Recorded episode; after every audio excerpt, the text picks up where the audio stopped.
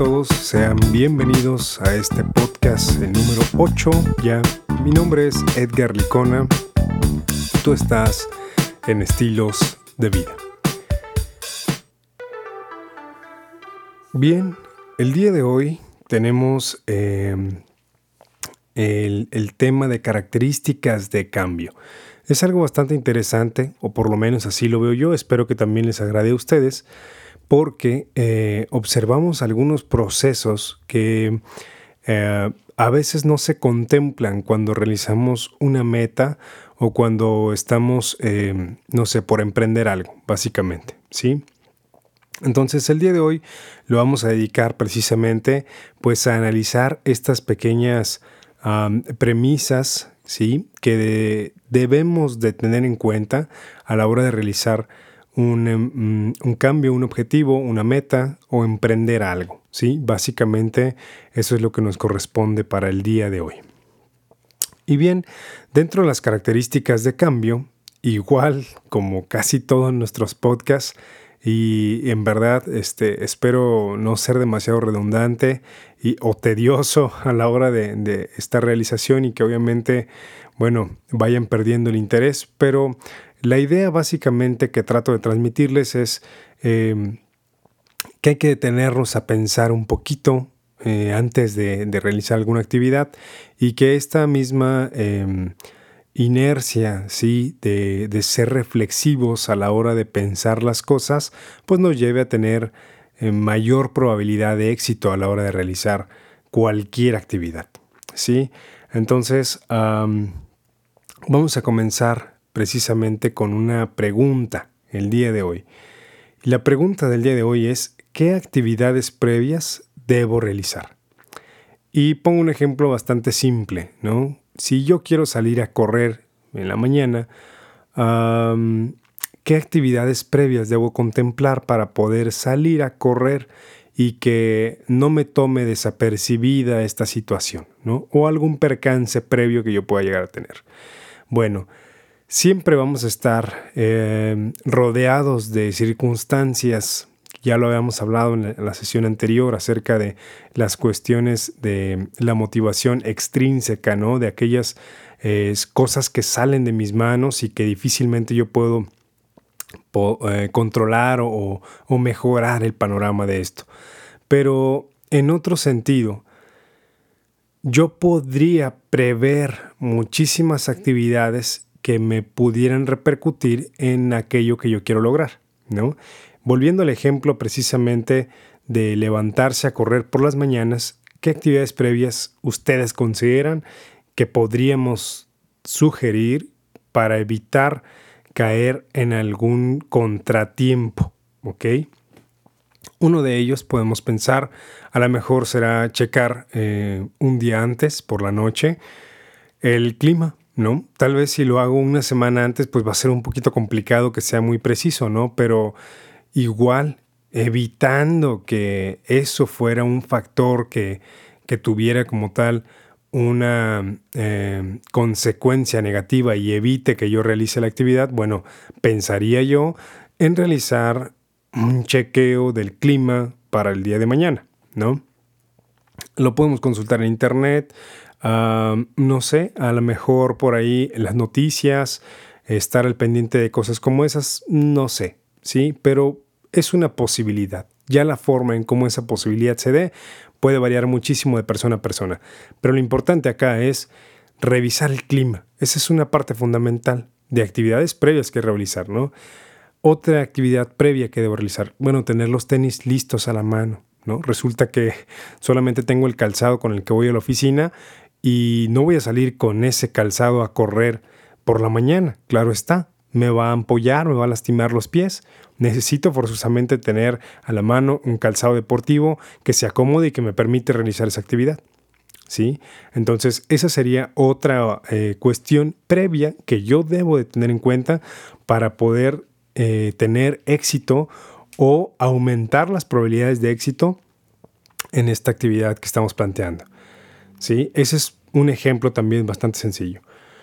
¿Cuál es el alcance inicial que deseo obtener? Esa es otra pregunta que a veces se nos pasa cuando planteamos alguna circunstancia, situación o meta, dejamos de lado el alcance que yo quiero tener. Empezamos a hacer las cosas, pero las empezamos a hacer como de alguna manera eh, desmedida, ¿sí? O sea, simplemente pues en el camino vamos aprendiendo y sobre el camino vamos andando. Y no se trata de esto. Creo yo que mucho de, de poder lograr las cosas que uno se propone tiene que estar también en saber hasta dónde puedo llegar con esto primero que estoy haciendo.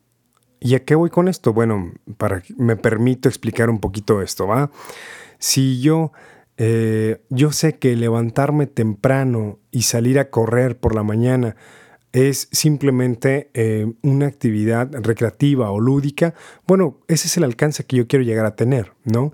Pero si yo me lo propongo ya decir, ok, con esta actividad lo vamos a tomar como parte del entrenamiento para correr una media maratón o para correr un maratón completo o para qué sé yo, ¿no? Entrenar para una carrera de 5 kilómetros, una carrera de 10 kilómetros. ¿Cuál es el alcance real que yo voy a tener con esta actividad? ¿Y cuál es el alcance que yo quiero obtener también? ¿Sí? Uno es el que me permite y otro es el que yo quiero lograr con esto. Entonces hay que saberlos diferenciar y hay que tenerlos muy en cuenta para saber si eso que estoy haciendo en realidad me acerca a aquello que quiero y también saber a dónde me lleva eso que estoy haciendo. ¿No? O sea, hay tener una conciencia de ambas partes, aquello que hago, hacia dónde me lleva y eh, si eso que, que, yo quiero alcanzar es suficiente con lo que estoy realizando, ¿no? Esa es una parte muy interesante. Entonces, ¿cuál es el alcance inicial que deseo obtener? A ver, lo primero que yo quiero hacer es salir a correr. O sea, ya no me interesa si logro los 20, los 30 kilómetros, si hago 5, si hago 3, o si, no sé, solamente le doy una vuelta a la manzana, pero creo que lo primero que quiero hacer es salir. O sea, quiero salir a correr y, y de repente decir, wow, lo estoy haciendo. Y entonces ya me propongo algo diferente. Pero de entrada, lo que yo primero quiero obtener de esto es empezar a generar un hábito y salir a correr. O sea, de veras levantarme y salir. Eso es lo principal. ¿Ok? Estoy preparado para un cambio de esa magnitud. ¿Qué representa proponernos algo como esto? ¿Sí? A lo mejor para algunos, si nosotros ponemos el ejemplo de levantarse a correr por la mañana, bueno, eso representaría levantarse dos o tres horas antes de lo que estaban acostumbrados, tal vez, es solamente un decir, ¿no? Eh, yo entro a la oficina a las nueve y solía eh, básicamente ahora con el home office eh, pues levantarme a las 8.45 y estar listo a las 9 para entrar como tal a la reunión, ¿no? Bueno, pues ahora si yo me estoy proponiendo hacer este cambio van a ser dos horas antes, órale. Bueno, esas dos horas antes o tres horas antes van a representar a lo mejor que me levante, que prepare por ahí este una pequeña colación o un refrigerio ligero, eh, que utilice mis tenis, ¿no? que ya los tenga a la mano, que a lo mejor planee una ruta desde un día antes, qué sé yo. Hay muchas cuestiones por ahí que debo de tener en cuenta y obviamente para tener esto eh, a un nivel consciente es pensar si estoy preparado para un cambio de esa magnitud. Cuando los cambios son pequeños, a lo mejor la magnitud no tiende a ser tan impresionante, ¿sí? Pero esa magnitud se va sumando. Es algo bien importante. Cuando nosotros hablamos de un cambio, este cambio, aunque sea pequeño, repercute, ¿sí? Va a repercutir en un proceso mayor que el mismo cambio. ¿Y a qué voy con esto? Bueno, levantarse todos los días a correr va a repercutir en un cambio en el estilo de vida, en un hábito diferente, un hábito nuevo, un hábito saludable. Y a lo mejor no tan saludable, dependiendo de cómo estemos realizando esta actividad. Si todos los días me levanto y corro 60 kilómetros, bueno, ese pequeño cambio, que era levantarte y correr, lo llevaste a una magnitud mayor y a lo mejor esa magnitud ya no está siendo saludable para tus rodillas, ¿no? Ya no está siendo saludable inclusive eh, para tu salud mental, por decir algo, porque tal vez dejaste de disfrutar esto y se convirtió en un proceso ya casi obligado y obligado contigo mismo, con un compromiso eh, súper leal a ti mismo y entonces dejas de disfrutarlo y dices, es que antes era súper divertido y ahora tengo que levantarme a correr. Y no, no se trata de eso. No se trata de llegar a decir tengo que. No, no tienes que. Lo haces porque quieres, porque deseas, porque lo disfrutas. Y eso es una parte fundamental de esto, saber la magnitud de aquello que estoy haciendo. Y al darse cuenta uno de la magnitud, puedes cambiarlo en, dos versiones o en dos formas diferentes, ¿no? Una de ellas, pues a la hora de generar esta magnitud, cuando es pequeñita, sumarla y que esto se convierta en algo mucho más beneficioso con pequeños pasos, ¿ok? Y la otra, cuando los pasos eh, se te han salido de las manos o ya están muy elevados, bueno, eh, buscar bajar esa magnitud y decir, ¿sabes qué? Voy a relajarme, voy a dejar esto, ya, se acabó. No era lo que estaba buscando, eh, se me salió de las manos, me descontrolé y voy a parar. Porque me doy cuenta de la magnitud y vuelves a iniciar con un cambio en pequeños pasitos. ¿Ok? Entonces, el hecho inclusive de dejar algo, dejar de levantarte temprano a correr tantos kilómetros o dejar de, qué sé yo, hacer tal o cual actividad, tiene que ver también en un proceso de cambio. Y este proceso de cambio requiere que tú te tomes el tiempo de analizar cuál va a ser la magnitud de esos pequeños pasitos. ¿Ok?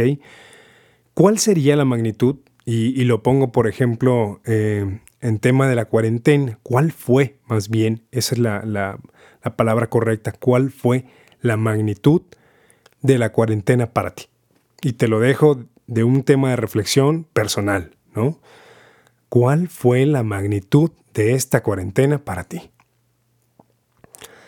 Para los que me escuchan en, otro país, em, por lo menos aquí en México todavía seguimos con este proceso pues un poquito incierto, ¿no? Eh, al día de hoy que estoy grabando este podcast, no sé eh, si, si, todavía el momento en el que esté al aire pues se mantenga la cuarentena, pero por lo menos hasta este momento eh, es complicado saber cómo es que va avanzando este proceso. Pero entendemos que la magnitud de esto para la mayoría fue muy fuerte, fue muy difícil. Fue complicado saber que es un cambio radical al que teníamos que empezar a acostumbrarnos mientras lo vivíamos. Ni siquiera nos dio chance de pensarlo. A lo que voy cuando digo de la magnitud de la cuarentena es que se lo platico, se los platico a ustedes así de manera muy, muy breve, eh, cómo lo percibí yo, cómo lo viví yo. Era un martes, me parece, cuando se anuncia que todo queda suspendido, el trabajo quedó suspendido, las actividades escolares quedaron suspendidas, muchas de las actividades sociales fueron suspendidas de manera inmediata y empezamos a platicar, a plantear en un, lapso de días, dos o tres días máximo, ¿no? Platicaba con, con mi novia Alondra, a la que le mando un beso y, y que quiero muchísimo, la adoro, la amo. Bueno, comentaba con ella precisamente cuál iba a ser nuestra forma de prevernos ante esta situación, ¿no? Eh, posterior a eso, empezamos a ver las compras de pánico, empezamos a ver noticieros, empezamos a ver, no sé, un montón de cosas que sucedieron mientras se desarrollaba todo esto, ¿no? Y yo le decía, mira, creo que nuestro planteamiento va a ser el siguiente. Es una enfermedad desconocida, es todavía incierto cómo es que vamos a poder manejarnos, pero es algo muy importante que debemos de tener en cuenta. Hay que acatar las medidas que nos ofrece eh, las instituciones de salud y sobre todo eh, no solamente gubernamentales, sino también a nivel internacional. ¿Cuáles son ah, las medidas que, se sugieren ¿sí? a nivel internacional? ¿Cuáles son los protocolos que debemos de acatar? Hay que estar bien enterados y hay que tomar cartas en el asunto, ¿no? La segunda es, eh, hay que prever precisamente todas aquellas actividades que realizábamos forzosamente fuera y que ahora no van a ser así. Entre ellas, pago de recibos, eh, pago de impuestos, no sé, el, pago de la renta, ¿no? del lugar donde estamos viviendo. O sea, todo eso que solíamos salir y hacer, tuvimos que preverlo para evitar hacer esa actividad en cuestión de días. Y hubo quienes los tomó más por sorpresa y ni eso les dio oportunidad de hacer. ¿Ok? Entonces, fue un proceso complicado y eh, a lo que voy con, este ejemplo es, ¿cuál fue la magnitud que tuvo contigo? He escuchado comentarios de pacientes que me dicen, ¿sabes qué? Lo más difícil para mí fue esperar. Es que ya tenía que esperar por las cosas. Y antes no, antes no tenía que esperar. Yo iba y hacía y me movía y quitaba y ponía y platicaba y entonces era mi día muy ajetreado y ahora tenía que esperar. Ahora, ¿qué es lo que espero? Bueno, esperaba que hubiera nueva información, esperaba que tuviera contacto con mis amigos, esperaba que las cosas mejoraran, esperaba un montón de situaciones que pasaban desapercibidas para mí.